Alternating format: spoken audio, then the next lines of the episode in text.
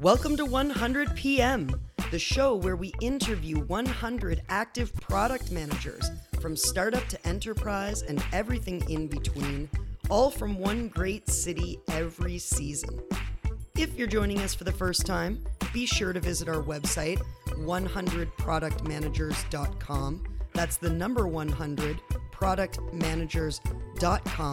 It's the web's fastest growing resource for product management topics. We've got tons of great articles about business, technology, and design, fabulous contributors, and the official must read, listen to, follow list, as recommended by our incredible guests week over week. It's season one. We're here in Los Angeles. I'm your host, Susanna Bate, resident instructor at General Assembly and founder of the Development Factory. Welcome, and thanks for listening. Welcome back to the show, everyone. We're here in episode 26. Our guest today is Nacho Andrade, Principal Product Manager for ADP's Innovation Center in Pasadena. We're going to learn all about what innovation means to a company that, well, historically hasn't been known for innovation. Thanks for joining.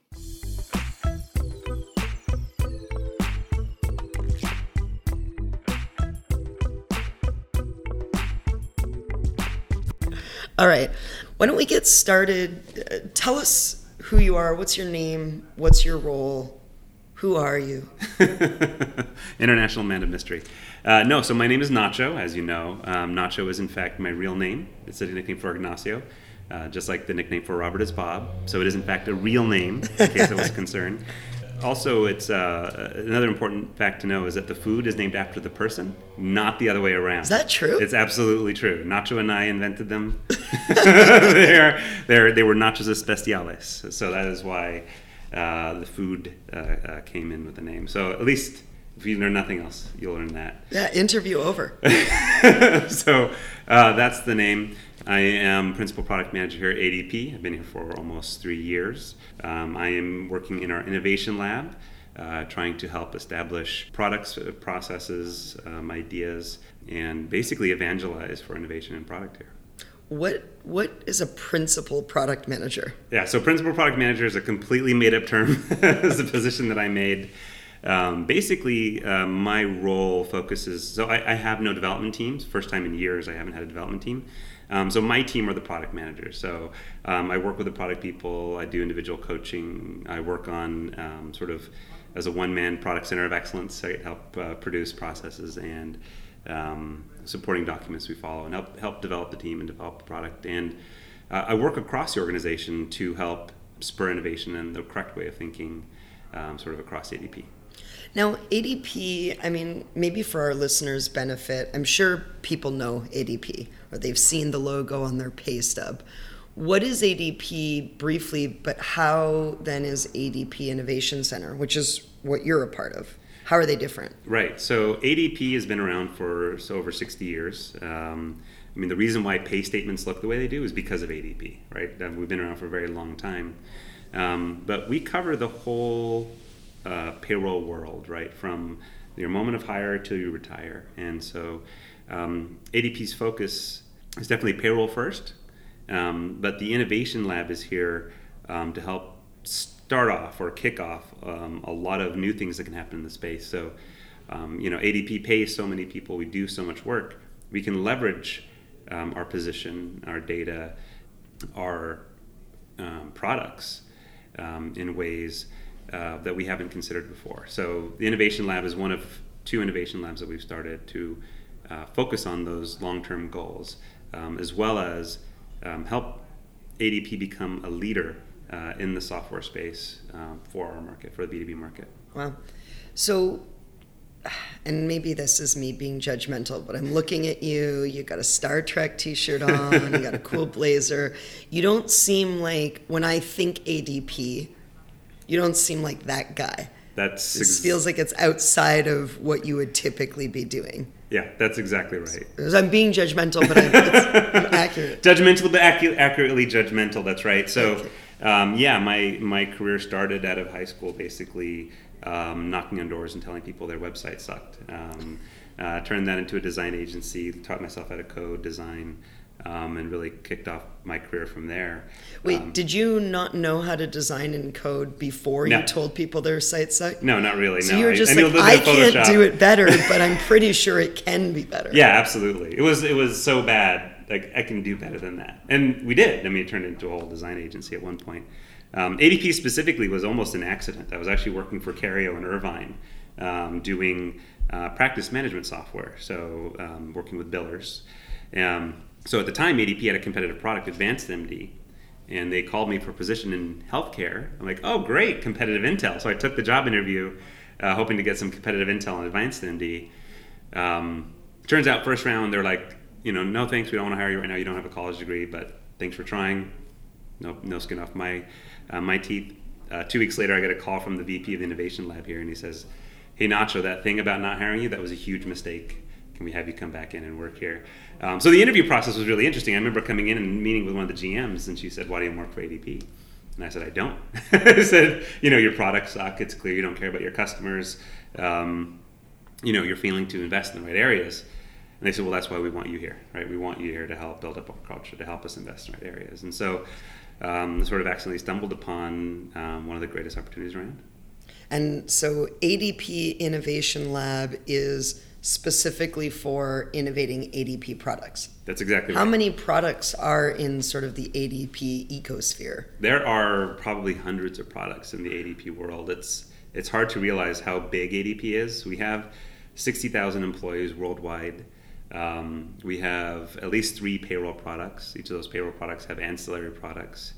Um, we actually have the number one business app on the App Store. Which most people don't realize. The ADP app is the number one. But is that like just by business app. necessity because of so many customers? Yeah, exactly right. They're looking up their payroll, they're punching in their time, wow. they're doing the work we have to. But yeah, I mean, we, we have products everywhere, and people don't don't know that. You, you, I want to go back to your story for just a minute because you know you talked about being out of high school and telling people their website sucked, and then sort of reverse engineering a way to solve that problem in the form Yeah. of a design agency. Where did you kind of go from there? I mean, fill in the rest of the, of Yeah. the journey a little bit for Yeah, us. Yeah. So I was always wanting to go into fine art, um, actually in high school, and my school had a really great program. I'd follow artists around um, for a while, um, and it became clear that you really can't make a very good living in fine art. It's like professional sports, right? Unless you're the best of the best, it's it's going to be really hard to do very well.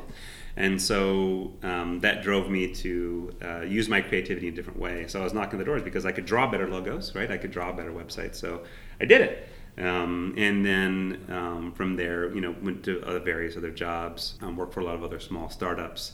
Um, but what I've realized uh, as I've tried different positions or worked for different companies is, although it wasn't called product manager at the time, um, that was what really fit fit me very well. Uh, partly because I have severe ADHD and I can't focus on one thing.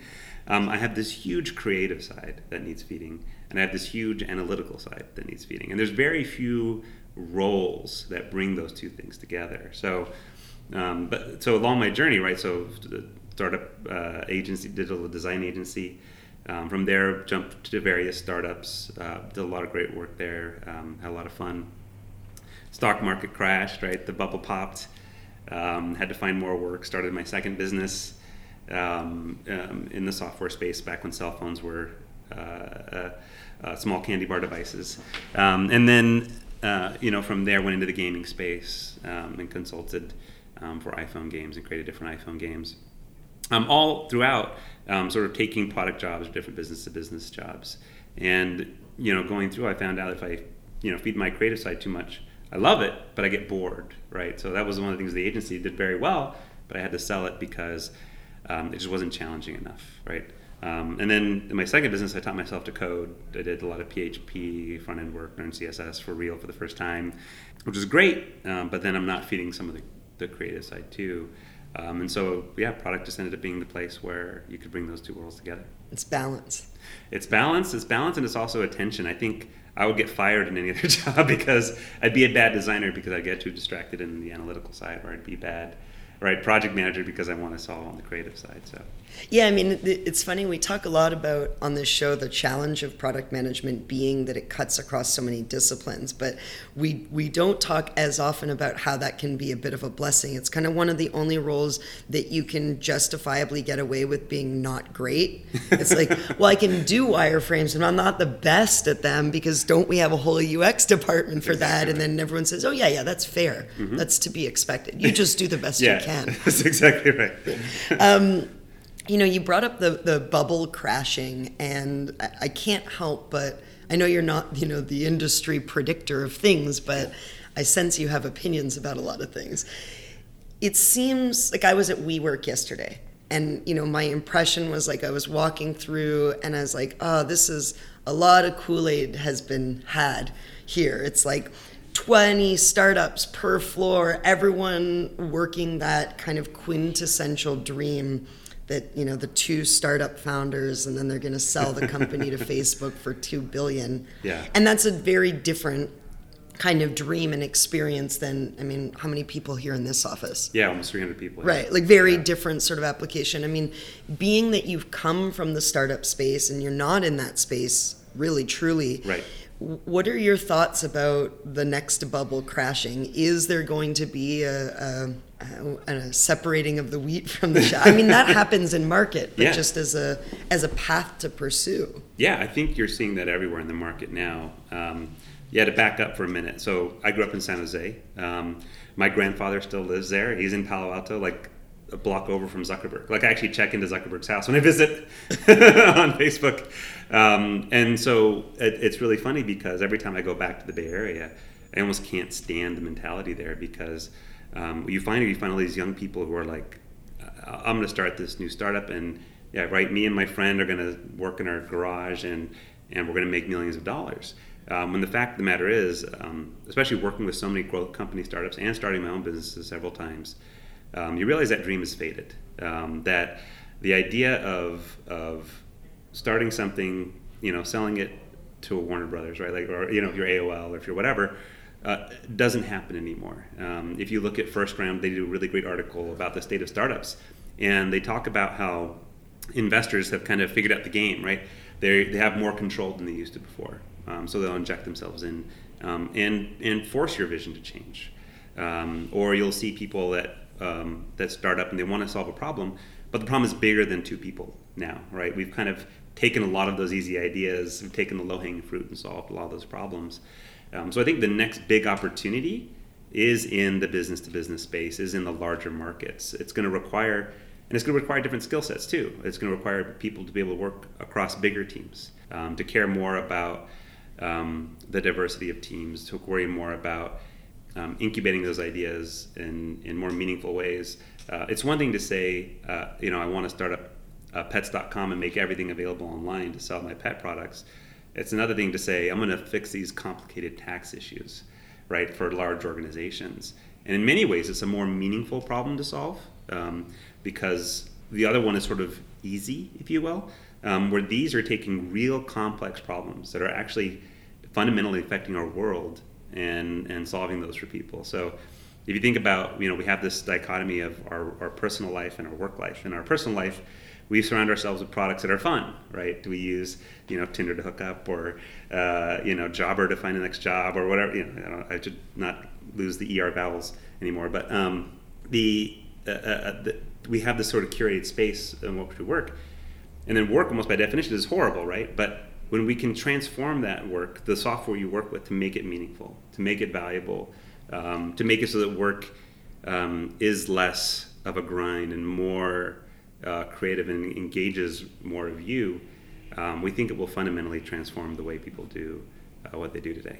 So B2B, I think, is that space to, to capitalize. I, I, like that you talk about not just that the problems are bigger, although I think that's a really important observation, but this idea of, of team structure and size. Because you know another another thing I think that comes up a lot for for me for our audience is it's difficult to know the product manager role when the complexion of that role changes so drastically from place to place not just sort of from you know corporate environment to cool culture not just from sort of enterprise to startup but am I the product manager? Is the CEO the product manager? And I'm just sort of bearing the title but doing more project management tactical work Yeah. do i need a second product manager when do you go from one person to a team how is it structured here i mean if you're the principal product manager Yeah.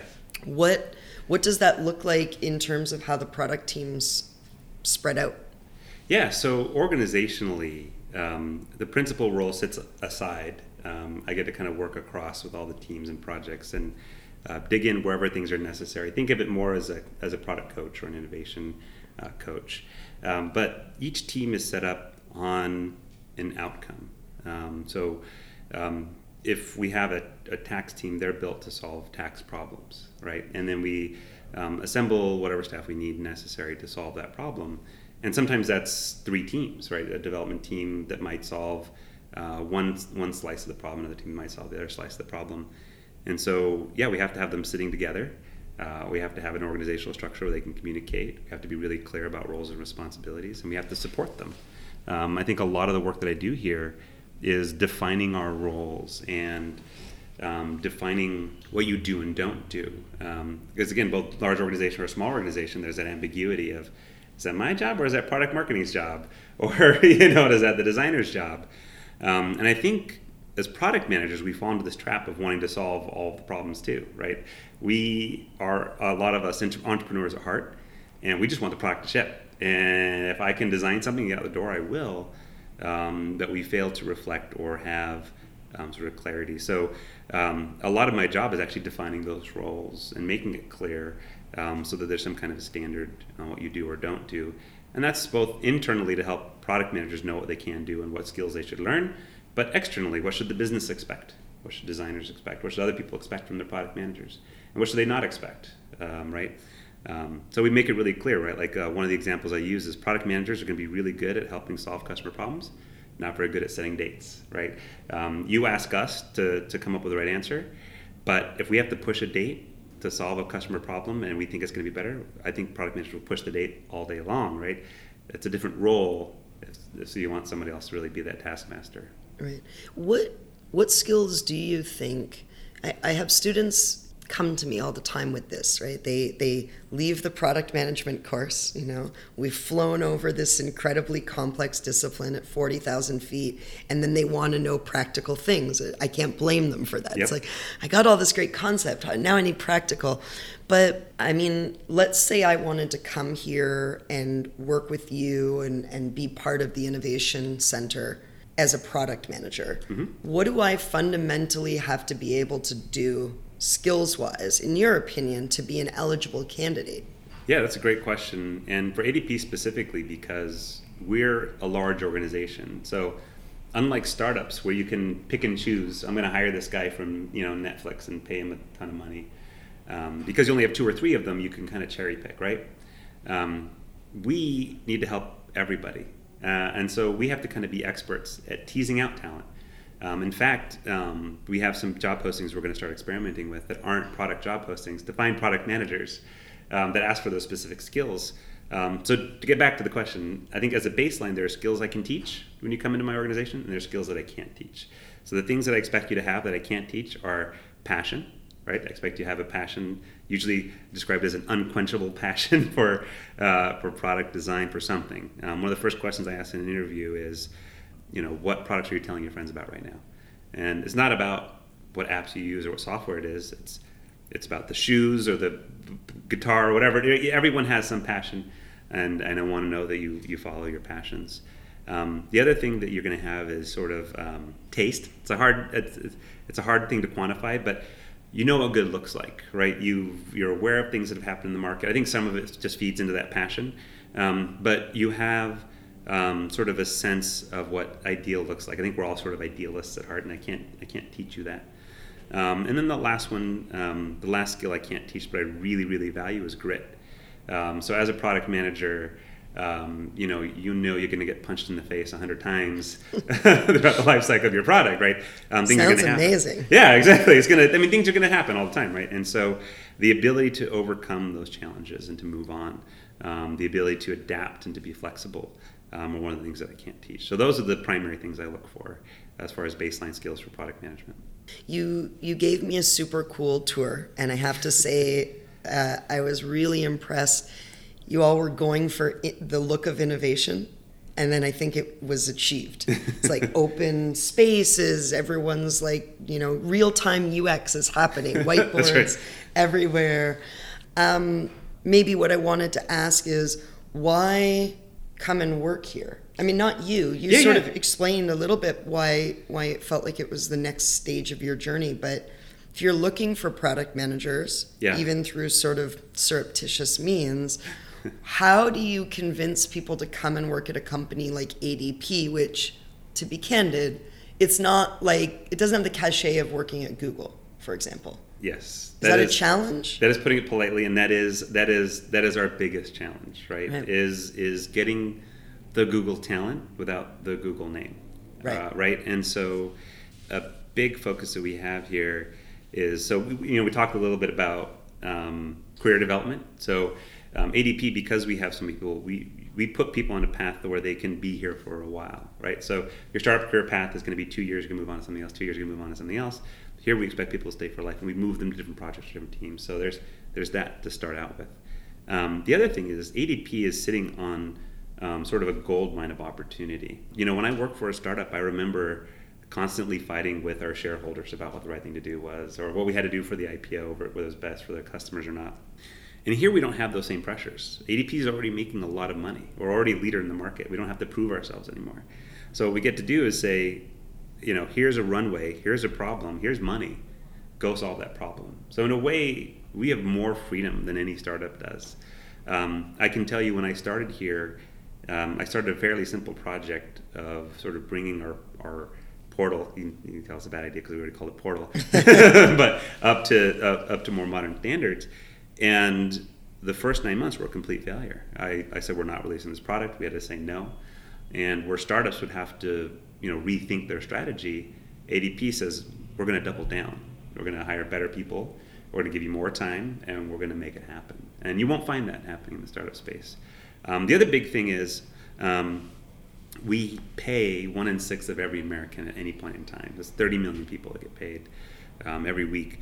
And so if you think about the, the life cycle of a single person, um, chances are we pay even more people, right? That's just a slice in time. Um, we also do your taxes. We also do uh, a lot of other services. So we have this this data that Facebook and Google would kill for, right? Um, and so we have this opportunity to begin leveraging that data, uh, but not only to create fun fun products that you would normally think of in the startup space, but to actually transform the industry. So if you were to start a startup today and say, I want to change the way people get hired, like Indeed, right? It's a, a very close to what Indeed is trying to do. They only have limited influence what they can do. ADP can say, hey, we can create technology and we can influence our partners, uh, or through our software and influence, you know, convert the way people get hired. Um, and so, beyond the data and influence um, and partnerships that we have, um, we will be able to do um, more to make a real difference in people's lives. And I think almost any startup can today. Well, it sounds also too like you know what we're talking about is opportunities and threats, and we've seen no shortage of big companies come crumbling down because they squandered the opportunity that they did have that you just described, right? They yep. had resources, they had runway, and they had customers. All they needed to do was start caring about the things that the rest of the world has started to care about, like design. That's right. Right? It's like it wasn't that many years ago that people who cared about design were just a tiny percentage of the population. And now, even if you don't consider yourself to be a designer or to sort of be design oriented, you still have a spidey sense, I think, for yeah. this feels good. This doesn't feel good. You might not be able to articulate it. right. But so, you know, I guess good that that here we are not talking about how ADP could have. no, that's exactly right. That's exactly right. Um, yeah, very few companies have been able to have the self awareness or the moment to say, let's make this happen. So, I mean, I described that failure. Many companies won't have that opportunity. Um, I remember even when I was starting here, it was actually really funny because I'm like, I don't know if I want to work for ADP. The same concerns we just talked about.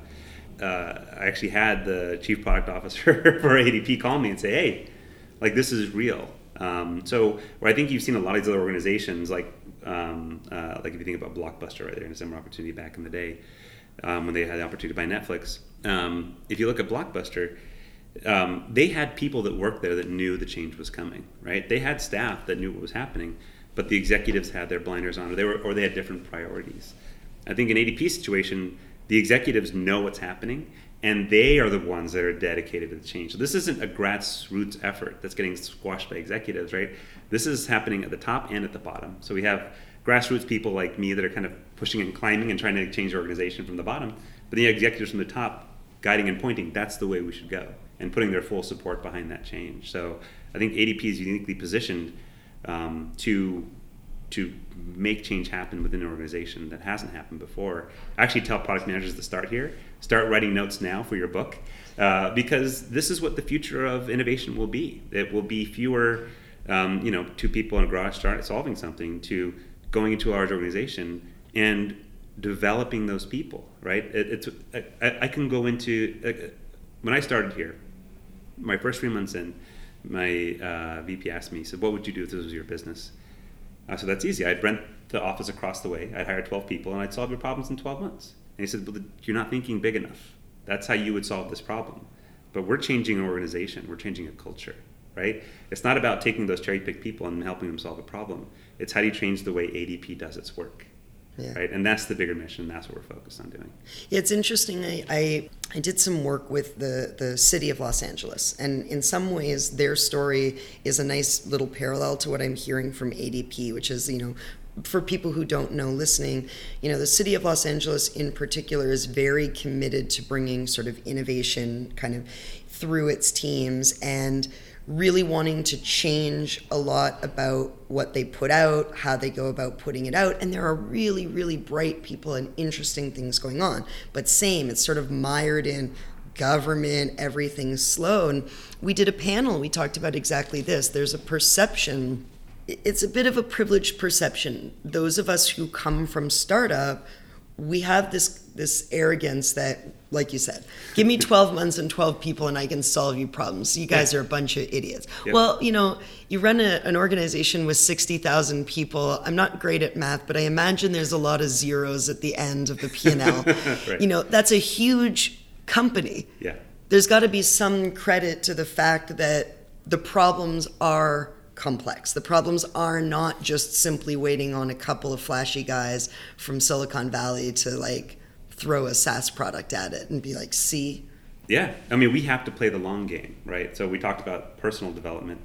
Um, you know, one of the things you notice when you go to startups, like when I go back and, and visit my grandfather in Area and walk around and meet people, um, is is you almost see the same homogenous startup everywhere, right? It's the two white guys, you know, maybe the one brown guy, right. you know, they get together and they start their company, and then you know, it's, it's 12 months later, two years later, it's now six white guys, and and you know, maybe the one girl who's who's uh, answering the phones or, or doing social or the the, the, the uh, uh, uh social media marketing. Me. Right? No, it's, truth, true. but it's destroying. it's true, right? And, and if you walk around here you'll see we have women, right? I mean, we have probably 50% women in our product team. We have women developers. We have all the different shades of brown. Um, and I think I think what we're we're tapping on is that startup game works, but it's a short game play, right? I think this is the long game where. Um, again, you're only going to come up with so many solutions when you have two white guys solving a problem, right? Versus a team of people that has diversity, and they're not all top tier talent. That's fine, right? Um, they're not all male, they're not all developers, but because they bring that diversity, because they bring their shared experiences, we can come up with solutions that they won't come up with. Right. right? Um, we have a perspective um, that is unique to theirs. Um, one of the things I think, you know, we naturally sell ourselves on our own product. We, we, we fall in love with our ideas, right? And so, especially um, in that echo chamber where you have um, too many of the homogenous teams, the same kind of makeup, you're going to come up with the same kinds of answers to those problems. Um, where we really have um, a perspective that includes way more voices. Um, the other thing that I think about the long game is that because we're investing in those people and we're investing in that diversity and that talent, is that as these people develop and as we work through these processes, we're going to come out the other end in a lot better shape, right, than a lot of these small companies are. um, because we'll have brought um, sort of the whole zoo with us, right? The whole world comes with us. It's not just for a privileged few or a few other people. Um, actually, one of the things I started here, um, partly based on that that sick of the echo chamber mentality um, and our tendency to fall in love with ideas, as a little phrase we call "Your ideas suck." Um, okay. And you'll actually see this. Uh, we actually made it into a sticker. It's on. Yeah. Um, yep. They're right here on the desk, people. they look good. They look good. Well, yeah, we'll give you a couple. They're good for bad parkers too if you stick them on the keyholes. Um, but uh, the the goal of that mentality is to say, like, the thing that kills startups is the same thing that kills your product idea too which is you're not getting it validated by a customer soon enough, right? And so we have a tendency to fall in love with these ideas. And so your idea suck is really a way to say, don't fall in love with your idea, test your idea, right? Come up with your ideas. And when I'm coaching my product people, I tell them, sit down in a room and come up with 20 ideas. And then know why you said no to 17 of them, right? Take three of them and prototype, um, and then get those in front of a customer as fast as possible. So everything we do here is really focused on getting to that customer validation as soon as possible. And that's what your idea suck is really all about. Right. What are some practical ways? We talk a lot about validated learning, and you know when when you are a startup and you're in the early days, you can kind of take the Steve Blank playbook and hit the streets, get out of the building, kind of talk to people.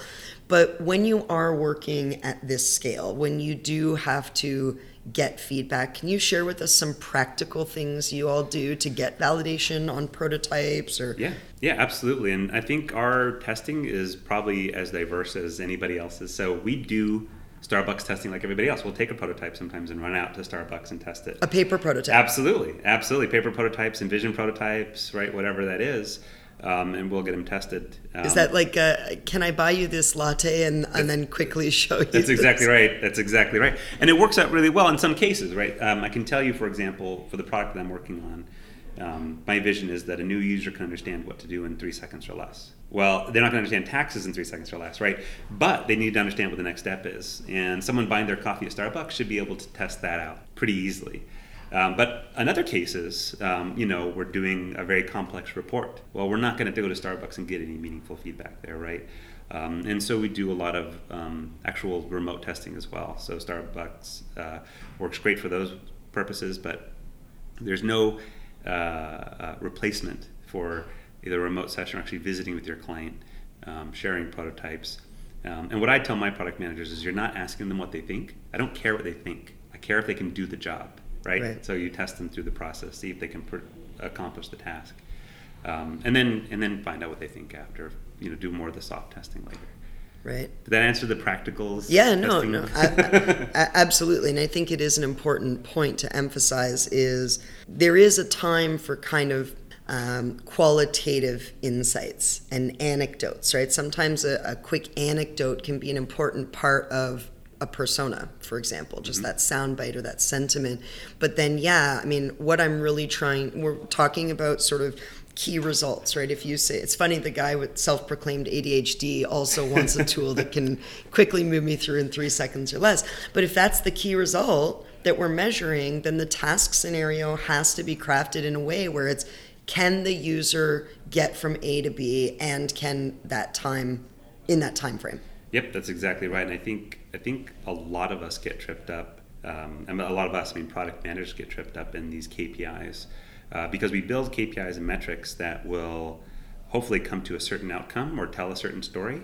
But for those of that have been in the field for a while, you start to learn that those KPIs can be as much a weapon as they can be a tool for showing what's happening. Right? If you measure your KPIs wrong, sometimes you'll release a feature and you realize, oh, it's going the wrong direction, right? Or it's indicating something different. Um, and so it's it's exactly right. You it's that's that experience is what teaches you based on the outcome that I want. What is what are the data points? What are the tests? What are the things that I'm really looking for? Um, because it's sometimes as much as uh, as much ignoring some of the data you're getting as leaning into other things you're getting. Um, I like to tell people that um, you know when you learn about statistics, you you you follow you know the average, the norms but those outliers have a story too, right? You need to understand when to bring in those outliers and when those have value to the to the thing you're building. Do your customers know what's going on here? by the way. so our customers are beginning to know what is going on. Is that here. part of your job to yeah, spread so, the good word? That's right. So uh, almost every week we have a client visiting here in the Innovation Lab. Um, we walk them around our offices and let them see our diverse group of people actually working in, an, in, an, innovative space. Um, we talked to them about our mission. Um, we talked about the values and we talked about the new ways we do things. I actually had a really big client here earlier uh, we're showing them a bunch of our slides, and and your idea sucks slide. They actually asked, hey, can we can we share that here? Can you send us a copy of that uh, because we want to share that too. Um, so you know, we bring people here for a couple of reasons. One, um, you know, we want them to understand the changes happening here. Um, in fact, my latest release, we actually released a video that showed shots of the office and showed people doing their work for that very uh, specific reason. Um, but the other reason, um, you know, we do a lot of this is because uh, we're in shared places, right? A lot of these organizations are going through similar problems, right? They are the blockbusters or whatever of their world, right? And so um, we can we can share some of struggles and we can um, align on that future vision. When we sell them on the your ideas suck mentality or talk about how we do innovation, and that resonates with them, um, they're going to take actions that will follow that same path as well, right? And so um, we, we, as much learn from those clients um, as we try to teach them as well. Speaking of teaching, we do a segment here on the show called Get the Job, Learn the Job, Love the Job. And it's, you know, in service of our listeners who are thinking about making the plunge into product management, may already sort of be newly in the role and are kind of looking around going, Am I doing this right? And frankly, those of us who are in senior positions, I think, sometimes look around and go, Am I doing this right? um, so let me take you through it. First, uh, get the job. What advice can you offer to somebody who wants to get into product management? But maybe doesn't have that product manager title yet. So they, yep. you know, just graduated maybe from a general assembly course. Maybe they've been, you know, doing kind of their own guerrilla learning plan at home. But they, like you, they they have passion. They're creative. They think product is the right space. Yeah. But they can't sell that they actually can do it. Yeah, and I think you're touching on one of the biggest problems that faces the product market today. To be honest, right? There's there's probably really talented product people out there that are just stumbling on the opportunity, but they can't find the positions. And a lot of that is actually technolo- technological, right? They, if you don't have product manager in your resume, you don't get through the screen that then gets you to the interview. So, I mean, touching on that, first it's get involved in the network, right? Go to the meetups, meet the people, find out who who inspires you, and follow them, reach out to them, connect to them, um, build build your product network so that people know who you are and what you're doing. Um, I think the second thing that I like to tell a lot of new people um, when they're trying to break into the space is do something, build a product. You know, you're passionate about something, scratch that itch, right? Um, get some friends um, and and bring them in to work on your project. I can tell you. Um, one of the biggest challenges and one of the biggest strengths of being a product manager is leading by influence. Um, and and you know people will complain to me, you know, but people won't do what I say. If you can't influence them, are they doing the right thing? Are you doing the right thing? Right. So it's almost a blessing in that we have to, uh, by influence, get people to do things. So if you're going to start a passion project to make a guitar tuner app, I'm going to convince a developer to work for me for free. That's your first leading by influence project, is finding that person, um, you know, convincing them why it's worth their time, why it's worth their sacrifice and working on that small chunk. So yeah, the next biggest thing is do something. Although I think the folks at Guitar Tuna really nailed that one. yeah, they did really kill it. They did really so, kill it. Maybe not that problem. a lot of Guitar Tuner apps in my life, and then that one came along. Shout out to Guitar Tuna, sponsor of today's show. No, just they're not our sponsor. Um, no, and and that speaks. I that speaks also to I mean, they say this as well in for investors, right? When you talk about getting seed money, and I think it's the same kind of concept.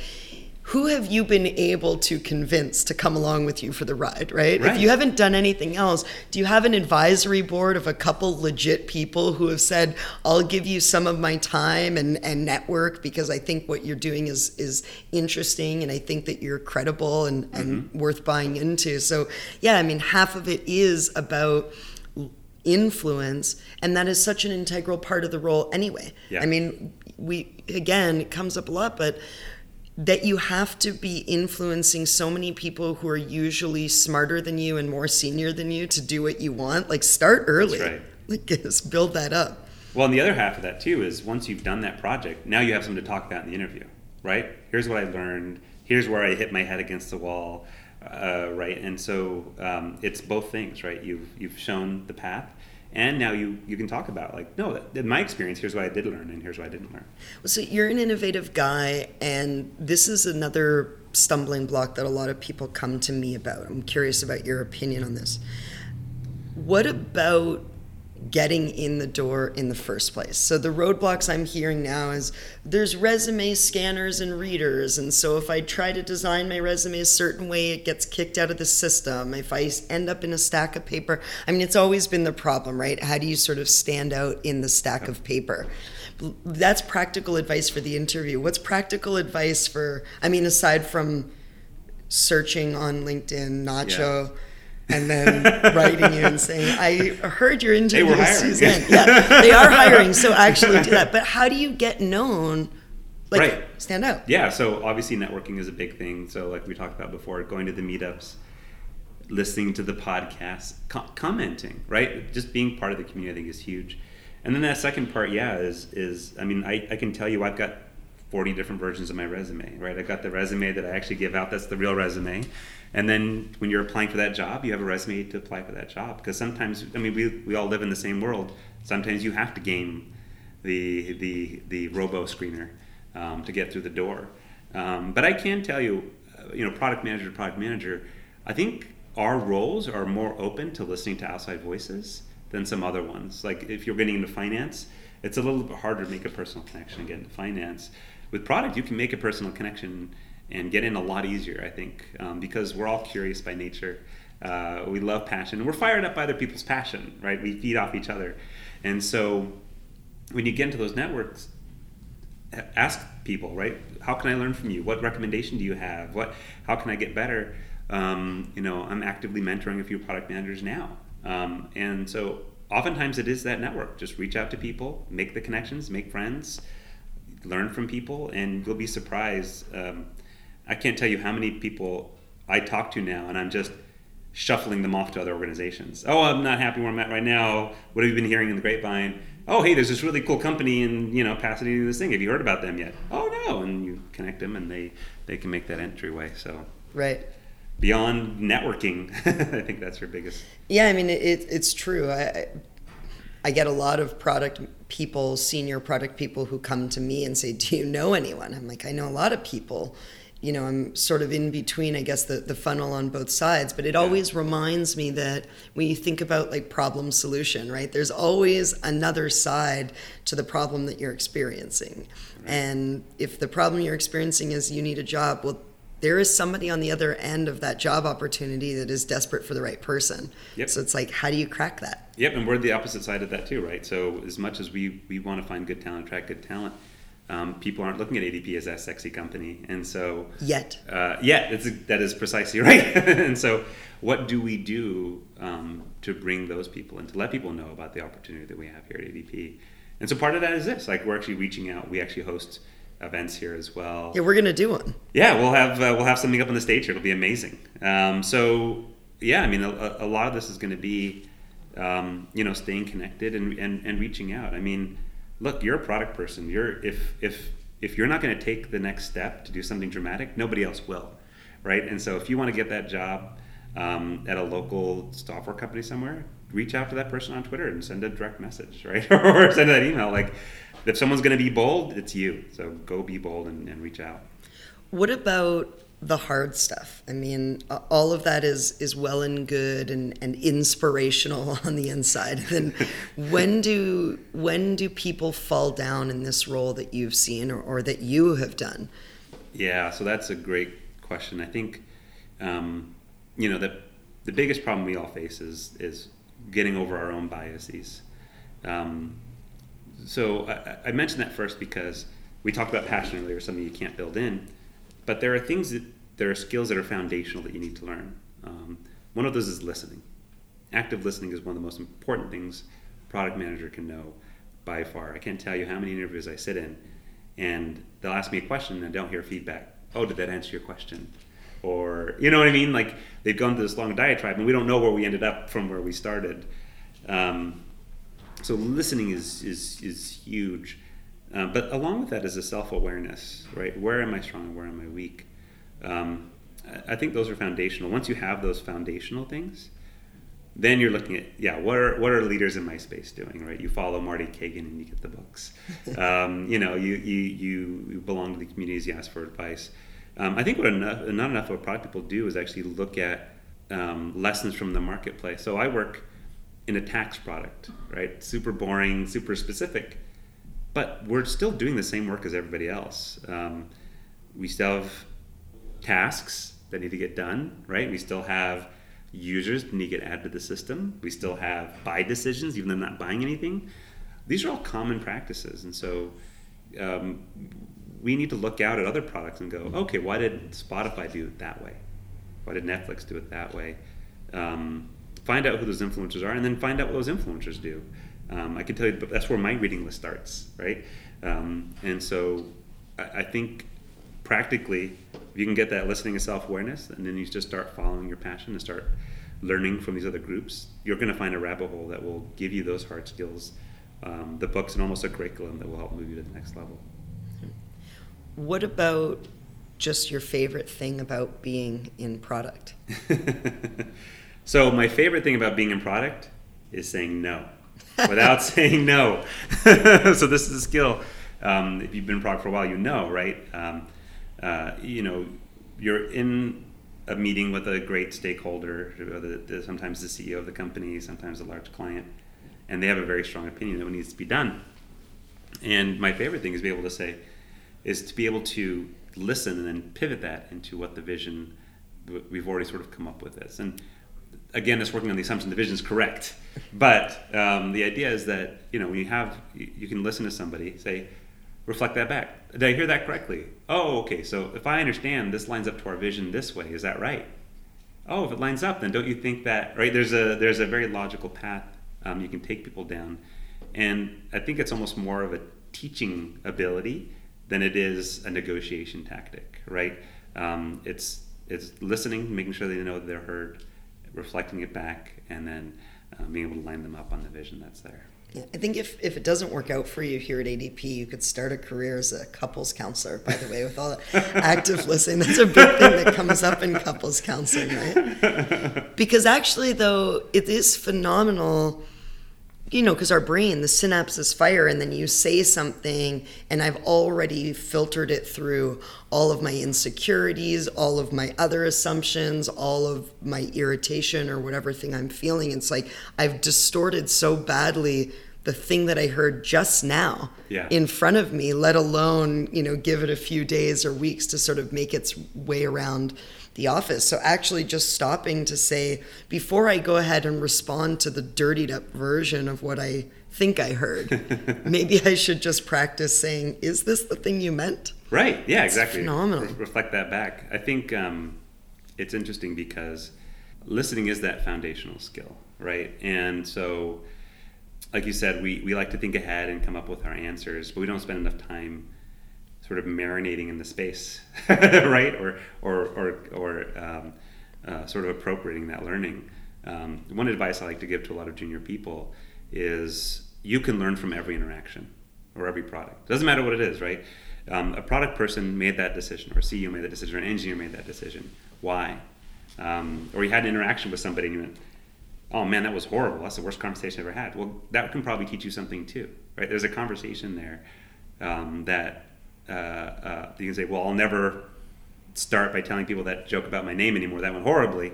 you know, there's there's always something you can learn from an interaction. So, you know, I think beyond that that listening, the next piece is just you're always learning, right? What what can you learn from things that are already there and, and uh, all the interactions you have all day long. What about resources? You alluded to it in your last response sort of stumbling upon the, the thought leaders.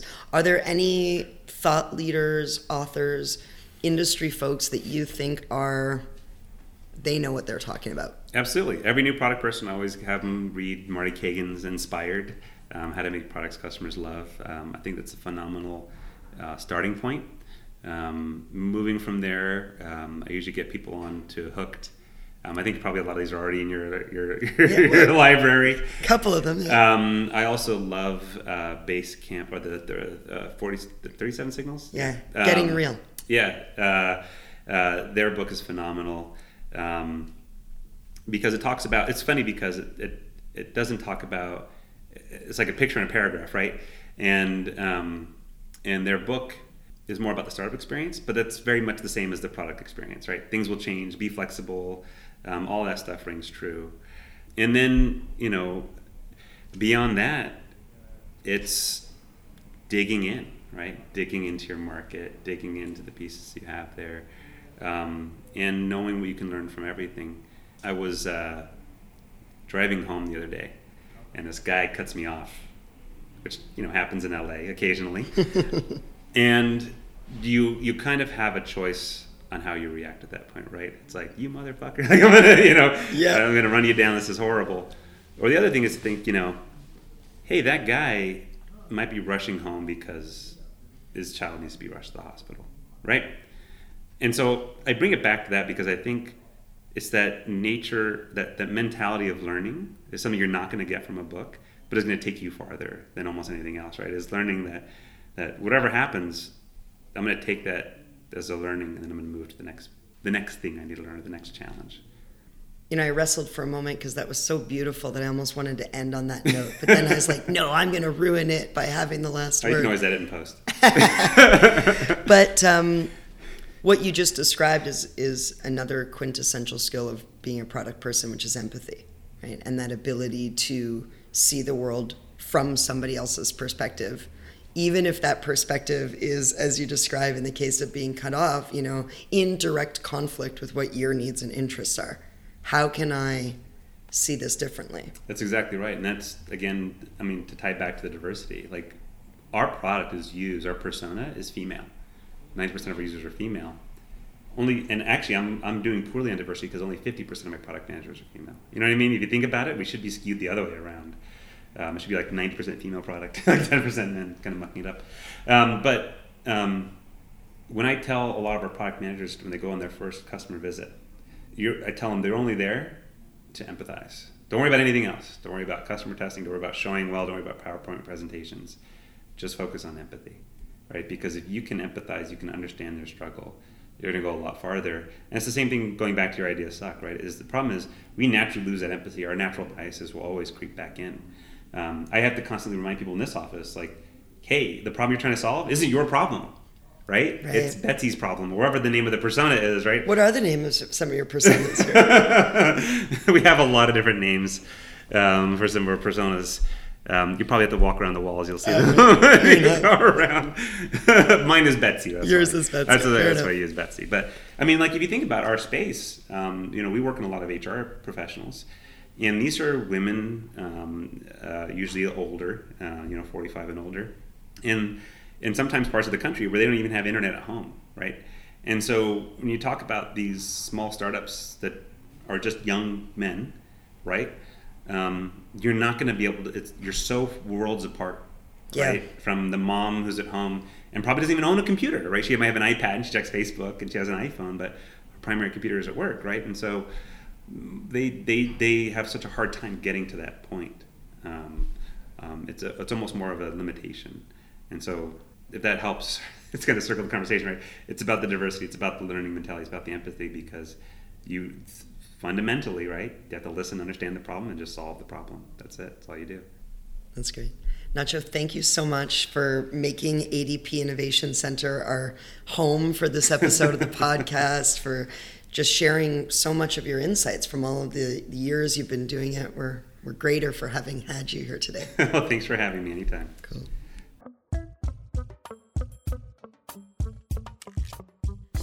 You're listening to 100 PM, the official podcast for 100productmanagers.com.